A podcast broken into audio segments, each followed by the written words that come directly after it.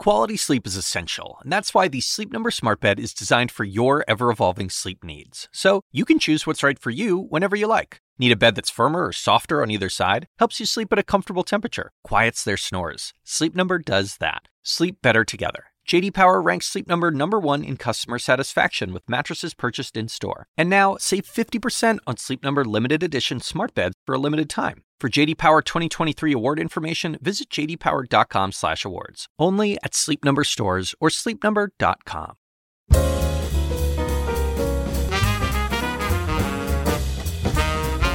And now from the Institute of Politics at the University of Chicago and CNN Audio, The Axe Files, with your host, David Axelrod.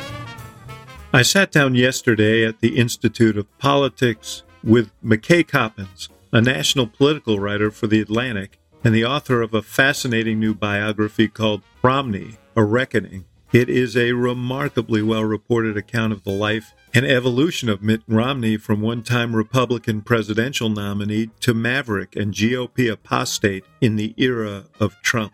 Here's that conversation. McKay, welcome back to the Institute of Politics. You were a, a stellar fellow here some years back and it's good to see you again. It's great to be back. I love it here, even when it's uh, snowy on on November first. Yeah, it's man, kind of absurd. It's but. a little early, I think, but uh, it is. It's a little frosty out there. It's also, by the way, and we'll get into this the 15th anniversary of the 2012 election. Yes, you write quite a bit about in this book, Romney: A Reckoning, and which was formative in your own career. Yes, but let's talk about that because folks who are habitual Axe Files uh, listeners can go back uh, and listen to your full story. But I just for context, I want you to talk a little bit about it because mm-hmm. there there are things that link you to Mitt Romney in a way that you wouldn't necessarily be true with someone else you wrote about it, and mm-hmm. it and it pivots around the fact that you're a Mormon from Massachusetts. Right. Yeah, talk, talk, talk, about that. Not a lot of us Mormons in Massachusetts. So yes. uh, it, we we were uh, we come from a relatively small world. I didn't know Mitt Romney really growing up. I was, you know, um, very young my parents have one story about meeting him at a blockbuster video in Belmont, Massachusetts, where he recommended the movie "So I Marry an Axe Murderer," and uh, and that was not not what the first thing I would have guessed. no, well, it turns out he has a slightly irreverent sense of humor, but you know that that even though I didn't know him when I was assigned to cover his 2012 campaign, you know, I had kind of a window into his. He was a bishop persona. He was yeah, the he had, lay bishop of of the of the church. That's right, and, and because of that, you know, my my family kind of knew of him because he was a you know a yeah volunteer leader of the church community in in that area, and as a reporter. I was the only Mormon on the campaign press bus, kind of following him around, and it, it was. A, so you were like the Sherpa. Yeah, I, I guess. Yeah. Although it was weird. Mitt Romney's campaign in 2012, and you know this, was very skittish about talking about his religion. We're going to get into that. And because of that, they kind of kept me at arm's length. I never interviewed Mitt Romney that whole campaign, and I tried, uh, but they didn't want to give uh, you know, give me that access. I think because they were worried about what questions I would ask him and would I write some, you know, Mormon centric story that would be politically inconvenient to them. So I wrote a lot of stories about his religion because I thought it was like a, a good way to understand him. But his campaign wasn't, you know, they didn't love those stories yeah. Yeah, well, I want to get back to all of that, mm-hmm. but in, and and this story, by the way, for those who uh, are considering the book uh, is not it's about the evolution of Mitt Romney. Mm-hmm. It's also about the evolution of the Republican Party. Yes. But a central figure who hangs over the whole story is his dad, mm-hmm. uh, George Romney, who uh, we have an audience of many students here and some a few non-students here, but George Romney was a significant figure in American political history in the 1960s. Uh, talk about him and Mitt's experience of politics through uh, his father back in the 1960s. Yeah, George Romney was a liberal Republican governor of Michigan. And if anybody wants to know what a liberal Republican looks like, they have some in the stuffed in the Field Museum downtown. So It- it's it's it's strange when I kind of dove into the archives and the you know the press coverage from back then. The the liberal wing of the Republican Party was fairly robust in the in the 50s and 60s, uh, right? I'm old enough to remember that. I grew up in New York City, Nelson Rockefeller, Exactly. John Lindsay. yes, that Yeah. and, and and so George Romney, as soon as he took office, kind of planted himself firmly in that wing of the party. In his first address, when he was sworn in as governor, he talked about how the most important pressing uh, issue uh, facing Michigan was the civil rights crisis uh, for African Americans in the in the state, and he was a big civil rights uh, advocate. He marched with civil rights leaders, and We should pa- parenthetically we should point out he also was like a business whiz. Mhm. He had He been took a- over uh, American Motors doesn't Yep. exist anymore and and turned it around. huge yes, success. yes, that's right. He had he had been a, a that that was kind of the chapter of his career that led to him having this career in politics. And it's funny because Mitt, as he was the youngest uh, youngest of George's kids, and uh, as the caboose was able to kind of spend a lot of time with his dad. All the other kids moved out, grew up, and he sort of rode shotgun on his dad's political rise early on, and really admired his dad. His dad was kind of rising in politics at a moment when Barry Goldwater and the conservative movement was taking over the Republican Party. Right. So it put George in this difficult position where he had thought he was kind of carrying on this grand tradition of liberal republicanism that went back to, you know, Dwight Mhm. Eisenhower Right. and Abraham Lincoln even. And then all of a sudden he's looking around and realizing that his party is being taken over by what he considers kind of extremist forces.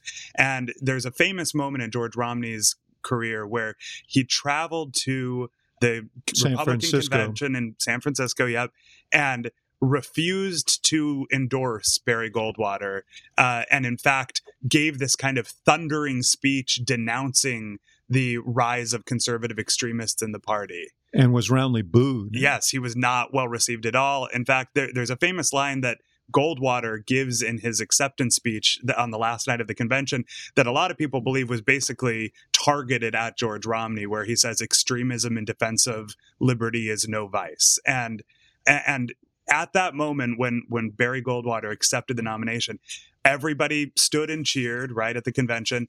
And Mitt, who was there as a teenage delegate, associate delegate or whatever, looked over and saw his dad quietly sitting and refusing to cheer. And it was, it, it made him really proud. But as he pursued his own political career later in life, he kind of defined his own career in opposition to his father's. in a lot of Yeah. Well, first of all, that's not unusual. Mm. If you when you study the children of prominent politicians, oftentimes they both revere their parent and then they but they approach politics differently. In this case, that's interesting. yeah, think about the Gores, for example. Al Gore Sr. was a populist firebrand out of uh, Tennessee, and, and Al Gore Jr. kind of rose through the party as a as a technocrat. Yeah. But there's also the fact that George Romney ran for president, and he was a a hero of mine. In fact, when I, the fifth episode of the Axe Files, that you're I think 555 or something. Seriously, I'm honored to be Yeah, uh, your, I your saved- 500th guest. I said when I do my 555th show, I want it to be with McKay Coppins. I'm saving it for him. But uh, back uh, in Romney was, I think, our fifth show, and one of the things I told him was his father was a political hero of Mm. mine, and he was a political hero of mine because he stood up for civil rights when it was hard Mhm. within the Republican Party in the 60s, but also, you know, he stood up against the war in Vietnam. yes. And he came back and he did an interview. He went to Vietnam and he he said he had he felt that he and by extension others had been brainwashed by the generals and that his campaign kind of imploded. Mhm. And uh, I asked Romney, "What did you learn from watching your Oh, I father?" want to know what he said. He essentially said, I learned to be cautious. Yes, this is what he told me too. I learned to be cautious. And you can see that in all of Mitt Romney's campaigns, basically into the last few years, so much of his political persona was defined by trying to not repeat the mistake his dad had made. Because in Mitt's view, and I think it was actually more complicated, George's campaign was starting to struggle at that point because, like you mentioned, he had refused to condemn the race rioters in Detroit while, you know, Richard Nixon was pursuing the Southern strategy and exploiting white grievance. And, but that, that moment. Thank in, God we got, we've gotten past that. Yeah, no, we're, we're now yeah. in the post racist yeah. uh, society. Yeah.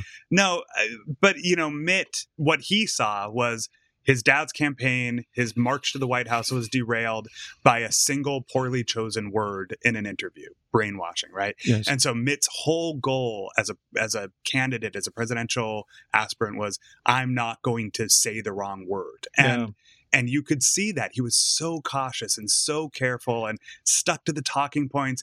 But it's also why he would tend to have these kind of gaffes in his own campaign. I think because we, we talked about this, but like when you t- it's like when you say don't think of an elephant you know you you immediately think of an elephant he he was just always saying like telling himself don't screw up don't screw up don't yeah. screw up but you and, can't you, it's very hard to do in a presidential yes. race i mean you you can't bridle yourself that way it comes at great cost mm-hmm. you know when george romney said the thing he said about being brainwashed eugene mccarthy who was running on the democratic side challenging president johnson over the war in vietnam had kind of a droll and sarcastic sense of humor. And they said, Governor Romney says he was brainwashed. And uh, McCarthy said, I imagine it was only a light rinse. Yeah. so, but anyway, but I will but, say, just as an aside, Mitt still gets so mad when you ask him about the brainwashing gaffe. He he'll launch into this like rant that you've heard, you know, he's he's given a thousand times before about people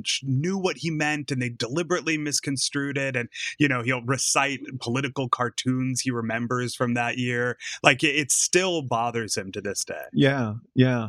You know, uh, but he did he did take that lesson mm-hmm. away.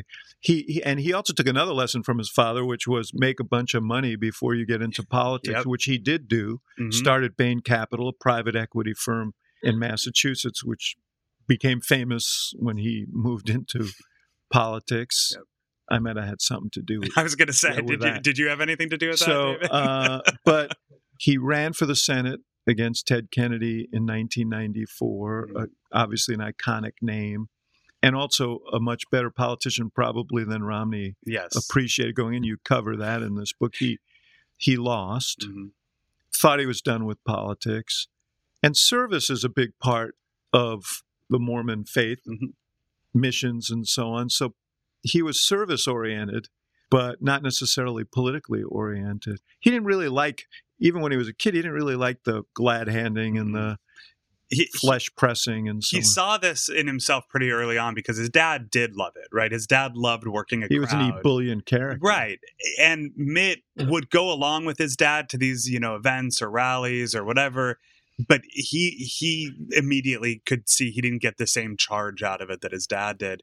And for a long time thought he would never go into politics. And it was really that that first campaign was kind of he had at that point made hundreds of millions of dollars and his wife was was the one anne who he listens to uh, on basically everything kind of said well we don't need any more money so what are you going to make the rest of your life about? Right? And so that kind of sense of obligation of public service is what drove him into politics but he wasn't an especially partisan guy. In fact when running against Ted Kennedy, he he thought that he had a chance to win because he had heard rumors that Kennedy had lost a step and you know wasn't wasn't the the politician that he once was, and he he quickly realized he had been misled about that once he got probably on, on a stage. debate stage. Yes. yes, but I think that if I think there's a good chance that if you know the person, the incumbent there that to be beaten was a uh, Republican, he could have run as a Democrat. He really didn't have a, a well. This is interesting because GOP. he did run again.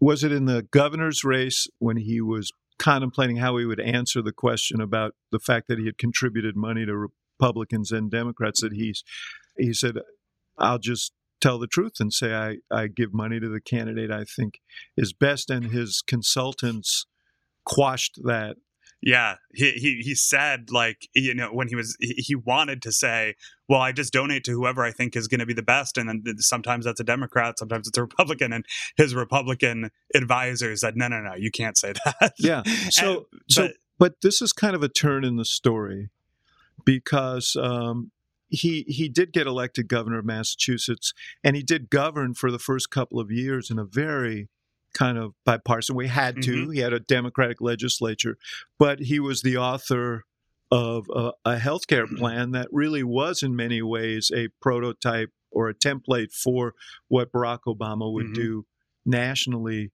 later. And then he started entertaining presidential ambitions. So, in some ways, this book is sort of the education of Mr. Romney Mhm. because he was being asked more and more as the Republican Party drifted to the right to change his own yes. approach to politics. Talk about that. Yeah. So because he had been governing in Massachusetts as sort of this moderate technocrat, right? He had some big accomplishments. He, he had helped dig the state out of a fiscal crisis. Mhm. The healthcare overhaul was, it By the way, who, which he worked with Ted Kennedy on. That's right. Yeah, Ted Kennedy actually stood at the with him at the signing, the bill signing, and said, "If Romney and Kennedy have uh, both endorsed a bill, you know that one of them hasn't read it."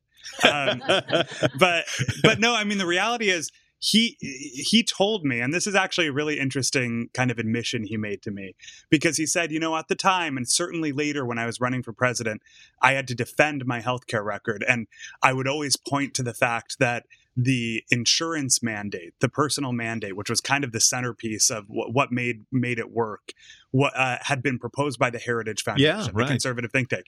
But what he told me is, I didn't know that at the time. And in fact, he said, I found out later that the Heritage Foundation had come up with this. And I was like, oh, perfect. We can use that as a way to kind of sell it to conservatives. But he said, the reality is, I don't look at problems and think, what's the conservative solution to the problem? I just try to figure out what the solution is and then figure out how to sell it afterward. The problem is, once he started running for president and became focused on winning Republican primaries, the consultants around him kind of told him, there are certain litmus tests that you have to pass. And so you're going to need to change or pivot your position on a bunch of things. You're going to have to learn to speak the language of the conservative movement. He literally had advisors who told him, you have to start reading the National Review. You have to start paying attention to what people say on Fox News. Like he was not a consumer of conservative media before that and had to sort of become one so that he could learn how to relate to these these voters there's a really interesting moment though where he he talked to me about how he didn't think at first that he would have to reinvent his persona meaningfully right? He thought that he could make he had this kind of quaint notion that he could make the pre- his presidential campaign about what he wanted to, to be about right? Like he was like i'll make it about fiscal issues and jobs and education and those you know meaty policy things that that i care about but he would get on these stages in front of conservative primary voters and it was almost like something alchemical happened up there on those stages where he was responding to the crowds and realizing that they didn't want to hear his 59 point plan for deficit reduction right Yeah. they wanted Shocking. they wanted to hear about guns and killing terrorists and the evils of abortion and and he found himself responding to the crowd and saying things that in another setting he wouldn't really have said and taking positions that in another setting he might not have totally taken and he said like look when you speak to the nra you change your tone i admit it i i did that and that was kind of He had supported an assault weapons in, uh, ban as a governor in Massachusetts. Massachusetts. That's right.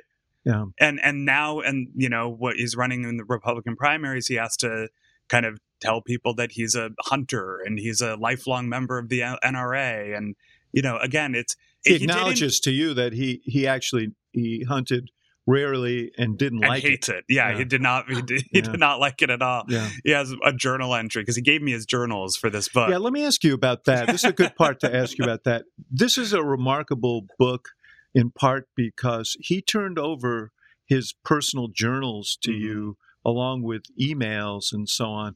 I mean, that's really, really unusual.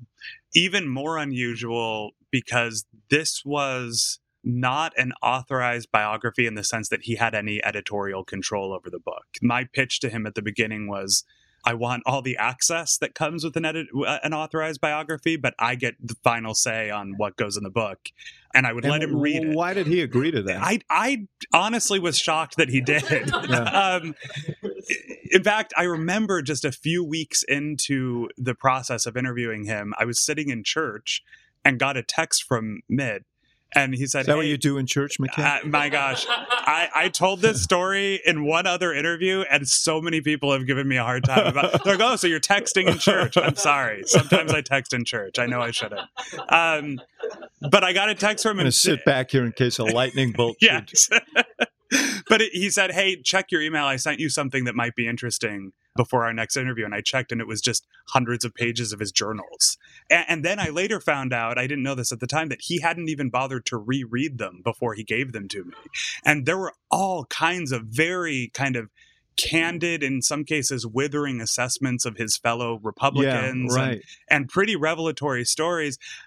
Why did he do it? I mean, by the time he was he agreed to cooperate with me for this book, he hmm. had become so isolated in his own political party and had, you know, knew that there was no chance of him becoming president and I think was now thinking and- more about his legacy than about and maybe had, had decided, though not formally, that he probably wasn't going to run for reelection. I think he, you know, I actually wonder about that. When we first started, the way he was talking to me was that he was still going to run for reelection. But after January 6th, I think that he knew that he didn't really have a home in the GOP. And I, I think there was, you know, some people in his circle were trying to get him to run as an independent in Utah. We're going to take a short break, and we'll be right back with more of the Axe Files.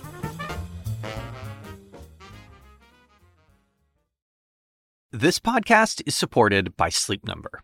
Quality sleep is essential. That's why the Sleep Number Smart Bed is designed for your ever evolving sleep needs, so you can choose what's right for each of you whenever you like. Need a bed that's firmer or softer on either side? Helps you sleep at a comfortable temperature, quiets their snores? Sleep Number does that. Only Sleep Number Smart Beds let you each choose your ideal comfort and support, your sleep number setting. Sleep Number Smart Beds learn how you sleep and provide personalized insights to help you sleep better. All Sleep Number smart beds feature cooling, pressure relieving comfort layers for soothing sleep throughout the night. Temperature balancing bedding is designed to move heat and moisture away when you're hot. When you're cool, they hold their energy to help warm you. Sleep better together. JD Power ranks Sleep Number number 1 in customer satisfaction with mattresses purchased in-store. And now, save 50% on Sleep Number limited edition smart beds for a limited time. For JD Power 2023 award information, visit jdpower.com/awards. Only at Sleep Number stores or sleepnumber.com. Feeling overwhelmed with the constant flow of headlines and trying to keep up with the latest twist of this election year?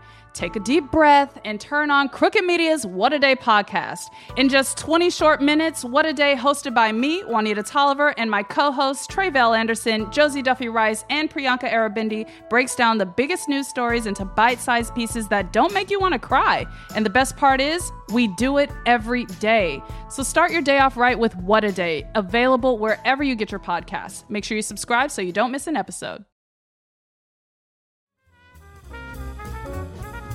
And now, back to the show.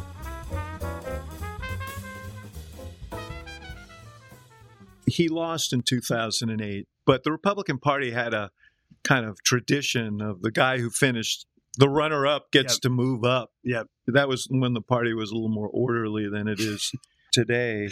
That's Uh, one way to put it. And and honestly, I can tell you just working with Barack Obama at the time, you know, I told him very early that I thought Romney would be the nominee Hmm. in 2012 because we were in the midst of an economic crisis and he was a guy who could claim sort of broad knowledge of the economy and we kind of planned our whole campaign around that. so even before the the primaries, you were planning to run against Romney. Is Yeah. that- that's right. That's interesting. And of that field, because that that was a pretty big Republican field, did you think Romney was the strongest option for Republicans? Yeah, I mean, uh, yes, be, uh, because he did have this these economic credentials. Right.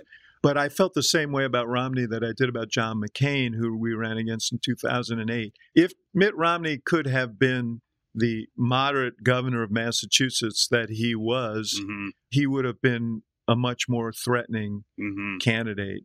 he was formidable, but he would have been more formidable. If John McCain could have been the John McCain that he was in 2000, right. He would have been more formidable. But neither of them were free to uh, be who they wanted to be or who perhaps they were because the party had changed. And I just wanted to read something from your book here, which is a quote from Stuart Stevens, who was the uh, chief strategist for uh, Romney in 2012. He said, The base is Southern, evangelical, and populist. You're a Yankee, Mormon, and wealthy. We're going to have to steal the nomination. Mm-hmm. And what that meant was you can't be who you are because who you are doesn't fit who the party is. And so the sacrifice that Romney had to make was authenticity. Yep. And authenticity is fundamental to winning presidential campaigns. So that's I, interesting. That that's an interesting insight because I think a lot of people would say like he lost because he had to take more right wing positions or because he stood on a stage with Donald Trump or whatever. He had to do all these things. But I think that's actually a more insightful characterization of what happened.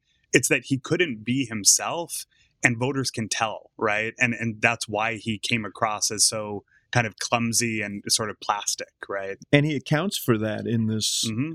in his journals. I mean, you can see his discomfort and perhaps that's why he wanted you to see his journals, because what he does is he lifts the curtain up yep. on his own struggles with, you know, and he was competitive and he wanted to win. Sure. And basically, as you report, kind of made a series of almost unconsciously made a series of compromises that he thought were required. One of them was to accept the endorsement of a flamboyant reality TV star mm-hmm. uh, named Donald Trump.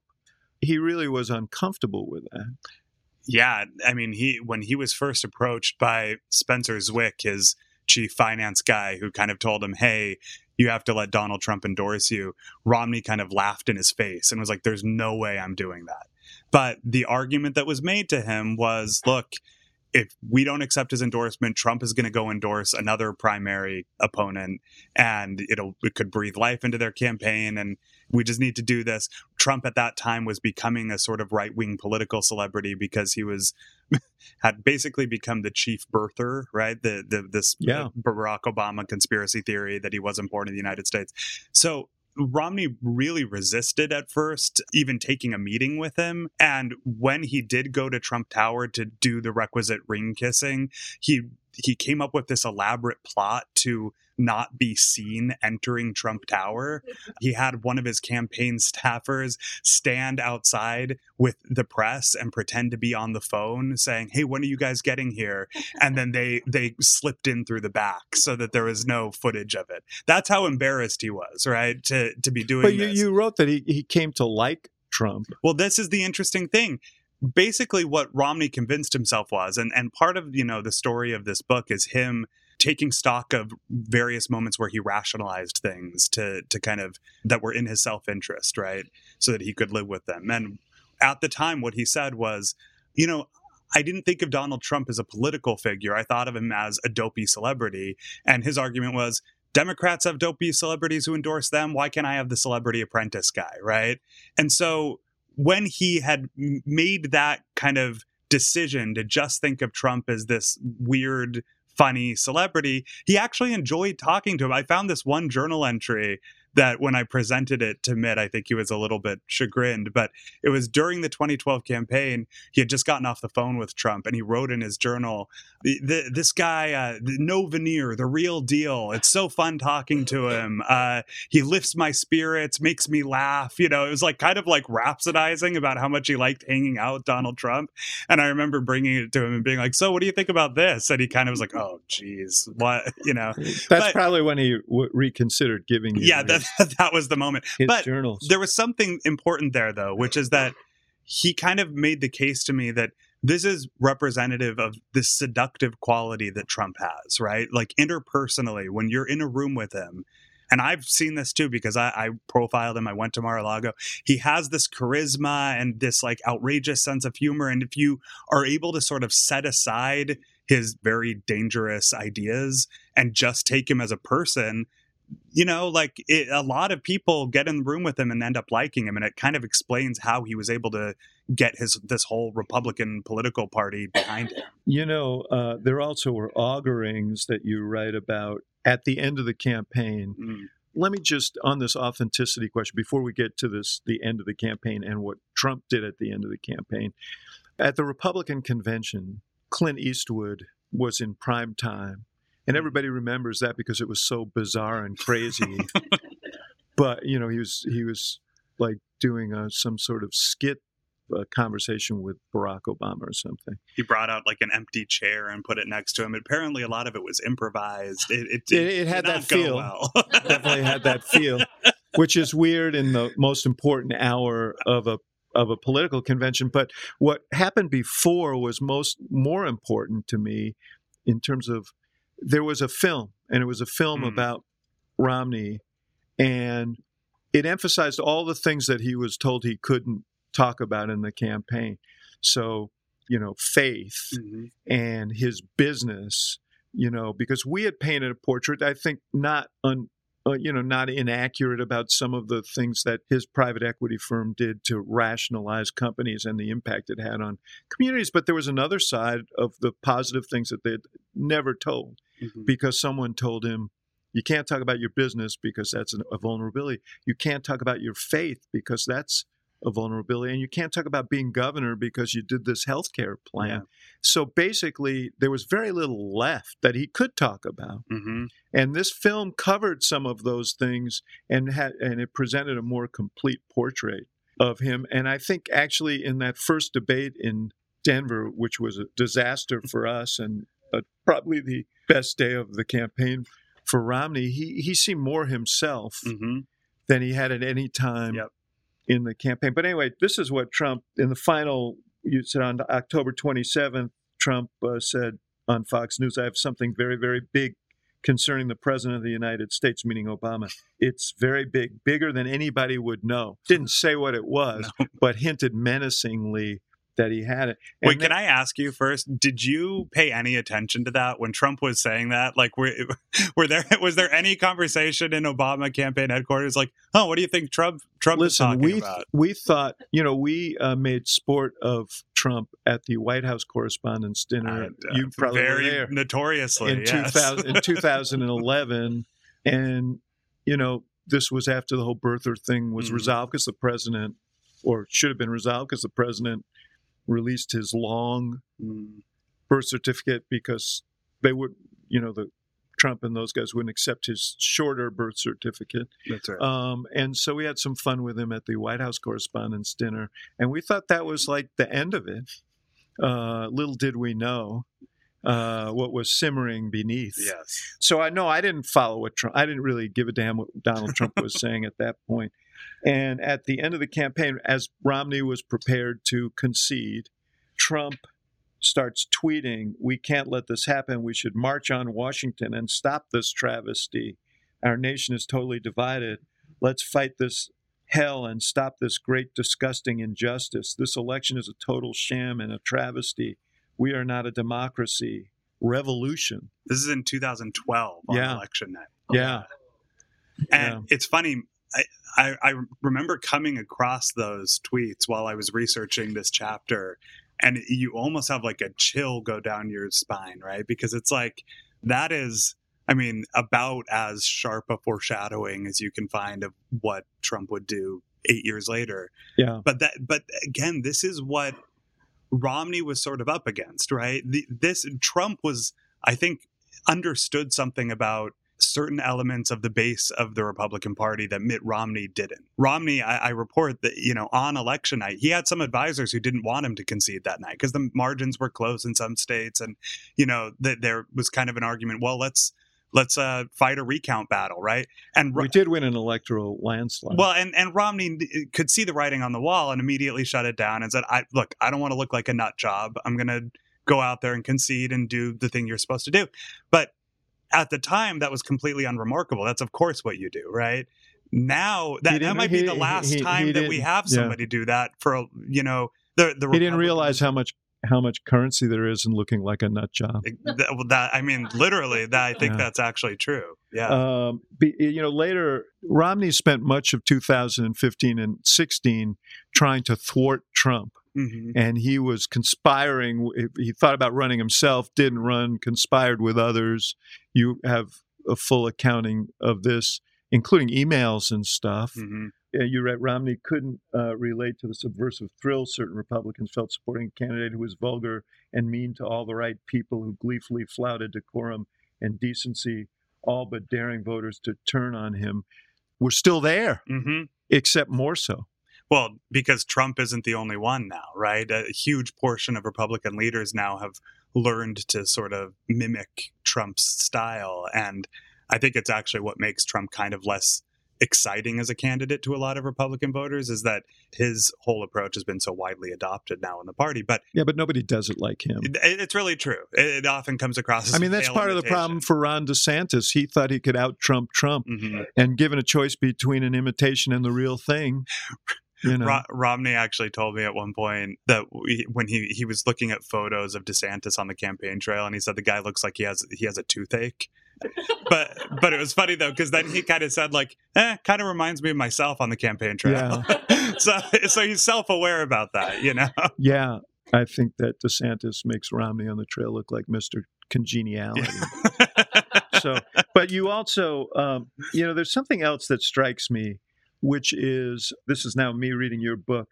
Romney suspected that what he was now witnessing had always existed in the base of his party, that something visceral, elemental, and long dormant was now being awakened by an unabashed demagogue. Let's go back to 1964. I mean, you weren't alive, Mhm. but you've studied this period.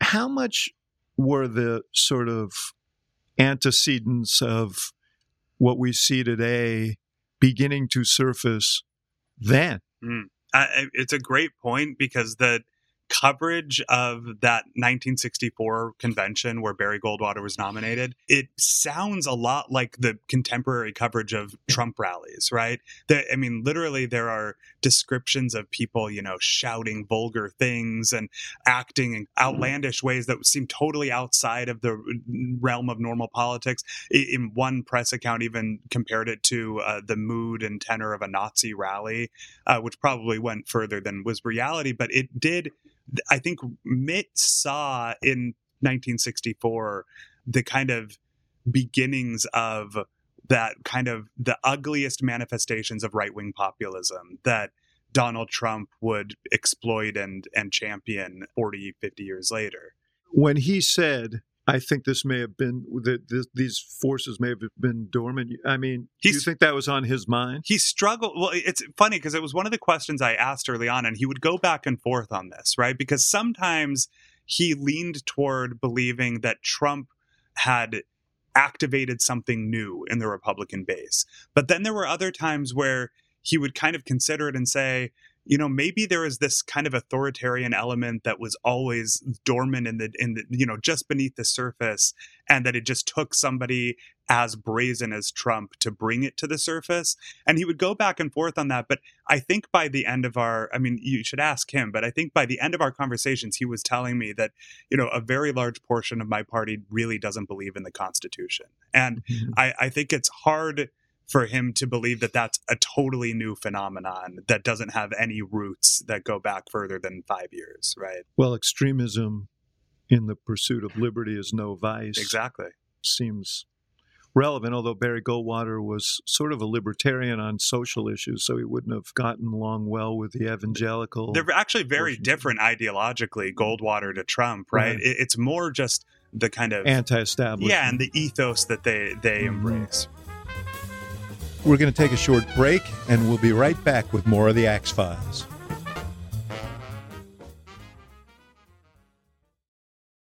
The assignment with me, Audie Cornish. Celebrities of all kinds are speaking publicly about their therapeutic trips, so to speak.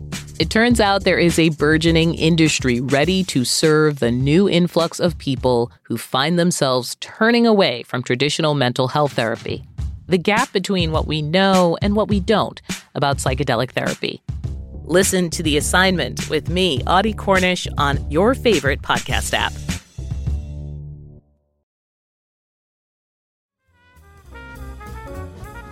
And now back to the show.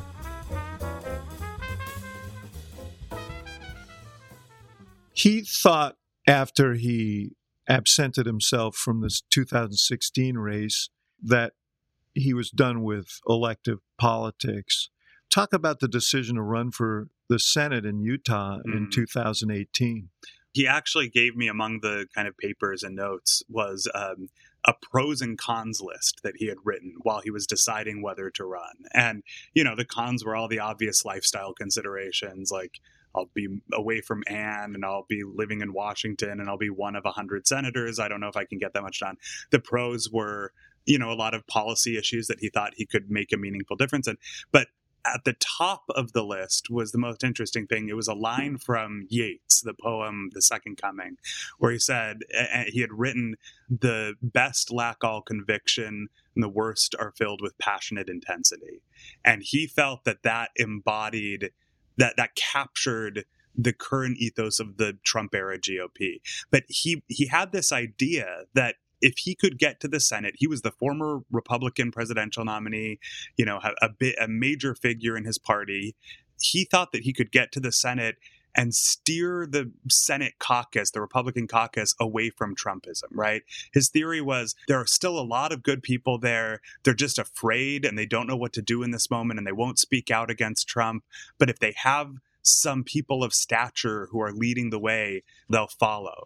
And what he figured out How'd that what- work out? well, one, once he got to the Senate, he realized, oh, this is much harder than I realized to turn around, right? Yeah. Um, in fact, one of the things he I I found out about, and I, I should say, I interviewed him. I also interviewed a lot of people around him, his staff, his advisors, his family. So some of these stories come from them. But one of the stories that I heard was that one thing that drove him crazy was throughout the first couple years in the Senate, he would routinely have Republican colleagues kind of sidle up next to him and lean in quietly and say, you know, I'm so glad you're out there saying what you're saying. I'm so glad you're out there, you know, taking on Trump. I wish I could say the same things, but obviously, you know, I can't, right? The thing that would drive him especially crazy, they would look at him kind of expectantly, waiting for him to like be grateful that they agree with him. And he couldn't stand it because his whole project had been I'm going to save the party from Trumpism. And what he found was everybody here is too scared to do anything, right? Well, and isn't that partly because the base of the party isn't looking to be saved? that's exactly what I mean, is. doesn't Mitt Romney, in some ways, represent the, the very things that the populist base No of the question. party, populist, isolationist, that party does not embrace. he is he is he is almost a perfect kind of symbol of the kind of establishment politics that the MAGA movement is organized against, and so it makes sense that they that that, that, that he wasn't creating some new consensus in the party. So the thing that I find interesting is at the end of your book, and I want to come back to the colleagues for a second and their reaction to this, but he told you, I've come to recognize that the overwhelming consideration in how people vote, meaning senators, is whether it will help or hurt their reelection prospects. Amazing that a democracy can function like this. This doesn't seem all that surprising. hmm In fact, as someone who's been in politics and around politics all his life, the fact that he come to that conclusion late. In fact, some of the compromises that he himself made, Sure. I mean, it's really paradoxical that this should all come to him now. Well, it's, I mean, it, it perhaps speaks to why he was not successful as a presidential candidate. But I think there's something else, though, going on. Eh, You know, the context for that quote is that he had been in this Republican caucus meeting after the Uval- uh, Uvalde shooting, right? And after that shooting, a bipartisan group of senators had gotten together and put together the first bipartisan bill to address gun violence in decades, right? And it was presented to the Republican caucus. And in that caucus meeting, every single comment that was made by Republican senators was about the politics of it. And this is a tough year. It's a, an election year. I don't want to have to take a bad vote. This is a lose lose for my campaign. None of the comments were about whether the substance of the bill, whether it would help save lives, whether it would curtail gun violence. Mhm. And for Mitt Romney, I think it's not you know, it's not just that they're concerned about reelection because all all politicians are, right? It's that the concern for reelection would so fully eclipse any consideration about legislating in a way that might help their constituents, right? And I think that's the, that's the part that has made him so kind of disillusioned with his party and with the Senate as an institution. He really believes in the ideals of the Senate as this great deliberative body. But what and, found- and we should say he he has been part when there's been progress in the last few years, bipartisan progress. He's almost invariably in the middle of that. No question. He, on the infrastructure bill yeah. and the chips bill and this gun bill. Mm-hmm. He, he. In fact, the the couple years, the first couple years of the Biden presidency were really Mitt Romney's favorite time as a senator. And I would, I almost wonder if it is his favorite time in politics because he found this bipartisan gang of senators that were actually interested in legislating and he actually enjoys that part of of being a senator and so he is in the mix but he just it's always, weird, it's always weird to me by the way we always say the gang of four the gang of this always refers to these bipartisan groups and it's like they're doing something constructive and working together why do we call them gangs yeah. I've never I've never understood that. So here's my question about the colleagues. He handed you all of this material. He did 30 plus interviews with you, I guess clandestinely, mm-hmm. but he names in many cases. So Mitch McConnell gets quite a bit of attention, mm-hmm. and Romney obviously earned his place in history in many different ways, but being the only Republican to vote for impeachment in the first instance and then voting for impeachment again were both courageous and difficult mm-hmm. things. To do. But he uh, he was talking about the first impeachment in your book. You write, as they discussed the prospect of an impeachment trial, McConnell was frank in his assessment of the president's behavior with Zelensky. The facts are pretty clear about what Trump did. I think the only defense that you'll see at the end is that the election is coming so soon that we should let the people decide. And then this is you're lucky, he continued. This is McConnell. You can say the things we all think. You're in a position to say things about him that we all agree, but we can't say. Mm. I mean, I think I can absolutely hear McConnell saying that, probably not necessarily offering it for the record. Right. But now it's in the record. Right. So, how much has this ruptured whatever relationships Romney has in the Senate? So it's a good question, and it would have. And he's not be, running again. We should know, point so that. part out. of this is Mitt Romney is not running again. I don't know if he had made up his mind when he began working on this with me, but certainly by the end of it, he had decided that he he was not going to seek reelection. I think he's probably more isolated now in his in his caucus than ever. But he, he had already been so vocal in calling out Trump that he really was kind of becoming a pariah anyway. Ted Cruz and Josh Hawley and J.D. Vance, who are some of the senators who come in for the mo- the harshest criticism uh, in this book from him, they you know they they don't they're not friends with Mitt Romney already, right? Mitch McConnell, he actually has a more conflicted relationship with because he admires the way McConnell runs his caucus and he thinks that he's actually pretty good at his job in some ways and agrees with him on a lot of things. I mean that that should be said. He still considers himself a conservative. He you know, he's not you know this you know born again progressive or anything. It's just that he feels the Republican Party on issues beyond the traditional policy disputes over marginal tax rates and things like that has become so undemocratic that he's having a hard time identifying with it anymore. His relationships are probably worse now than they were even before the book came out, but he's not really thinking that much about his relationships anymore. And that's that's kind of why I think the book worked and why he was such an interesting subject. He's reached this point after a political career of trying to become president and, uh, you know, striving, uh, you know, ambitiously for that top job. He is now at a point in his career where he's thinking about his legacy and he's thinking about his grandkids and great grandkids and and what his obituary will say about him. And I think that if nothing else, that theme I found in the book is the one that I found most kind of compelling and dramatic because he wishes that he could find a way to take the younger, kind of up and coming members of his party and sit them down and explain when you get to my age, you're not going to care that much about what Fox News said about you on Thursday night. You're going to care about how your re- how your record is remembered, how your contribution is remembered, and you you're gonna wish that you had followed your conscience and stuck to your principles more than caring about the current news cycle and election cycle. And did you guys talk about why the Republican Party has changed? I mean, you, you talk about sort of his clarity on his own values and on the meaning of public service. And as we wind up, the arc of the book is is George Romney Mm-hmm. and being an incautious politician because he was true to his principles. Mitt Romney, as a young man, taking the lesson not to be incautious, and at the end of his career, is really in many ways channeling his father, Mhm. doing the things that his father Yeah. would have done. But do you think he has clarity on how this populist, why this populist movement grew this sort of nihilistic, and what people were reacting to that drove them there?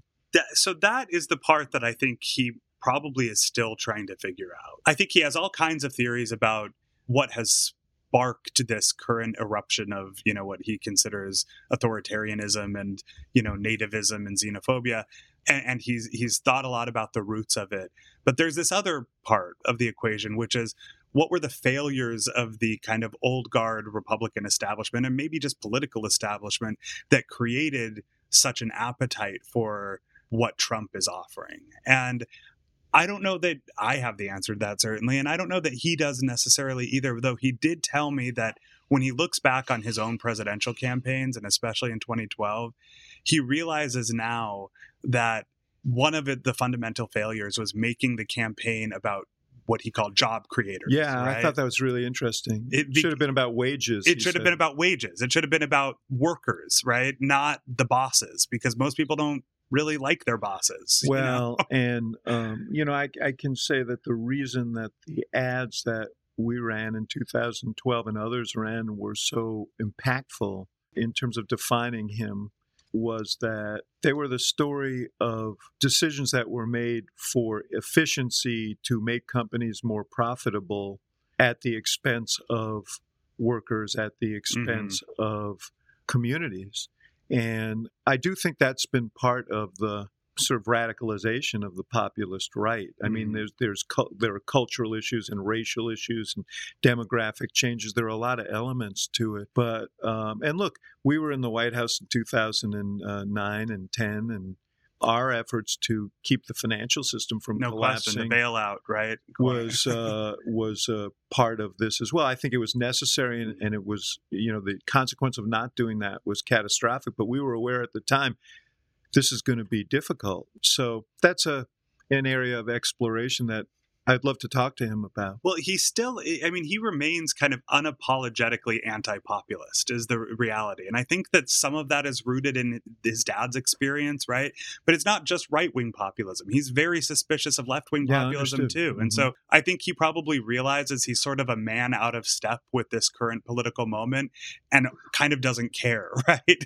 He's He just believes he's right. and, the and one, it's the okay. one you know? story, the through line of this is a guy who came to the conclusion that he was going to be true to wh- who he was Mhm.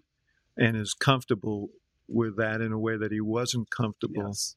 before. What happens now? Do you expect any sort of Mitt Romney's 76 years old? What role He's is a he? spring chicken. Well, know, I mean, the guy never ages. That's a like a weird thing.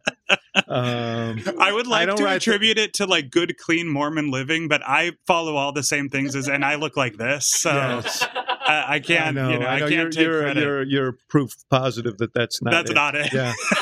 but um, but the the he's 76 and obviously at the twilight of his public career i have no doubt and he according to your book considered is there a third party option Mhm. that you know Yeah, yeah. even though he admires biden and they have a good relationship he worries about his age he's very clear about what he feels about trump he's thought about this third party thing he kind of dismissed it Well, he, he's con- he's been convinced by some of his advisors that any kind of third party presidential candidate will inadvertently end up helping Trump. i kind of agree with that Mhm. but I imagine he'll be romanced to the end by, for example, this no labels Yeah, sure. party. Do you expect he'll resist? I think if he could be convinced that running won't help Trump, even if he knows that he won't be able to win or that it's very unlikely, I think he would do it in a second. I mean, he fantasizes about being on that debate stage. He, you know, he has he has this idea for a little while earlier this year that I I write about in the book that he almost wanted to run this like cathartic primal scream of a presidential campaign where he just said everything that I think thought. we've got one of those going already. well, his might be a little different, but he would love, I think, the opportunity to run for president and actually just say everything that's on his mind because that's not what his campaigns were like. But you know, if he could be convinced by someone that doing that wouldn't help Trump, that's his ultimate. The most important thing is Trump can't get another term. But if he could, if he could be convinced, I think he would do it in a second. I just don't think he'll be convinced. Well, in terms of saying everything he wants to say, he says quite a bit in this book. Romney, a reckoning. McKay Coppins, thanks for coming back to the IOP. Come back often. Great to see you, and great to have this conversation. Hey, thanks a lot, David. Thank you. Thank you for listening to the Axe Files, brought to you by the Institute of Politics at the University of Chicago and CNN Audio. The executive producer of the show is Miriam Fender Annenberg. The show is also produced by Saralina Berry, Jeff Fox, and Hannah Grace McDonald. And special thanks to our partners at CNN, including Steve Lickteig and Haley Thomas. For more programming from the IOP, visit politics.uchicago.edu.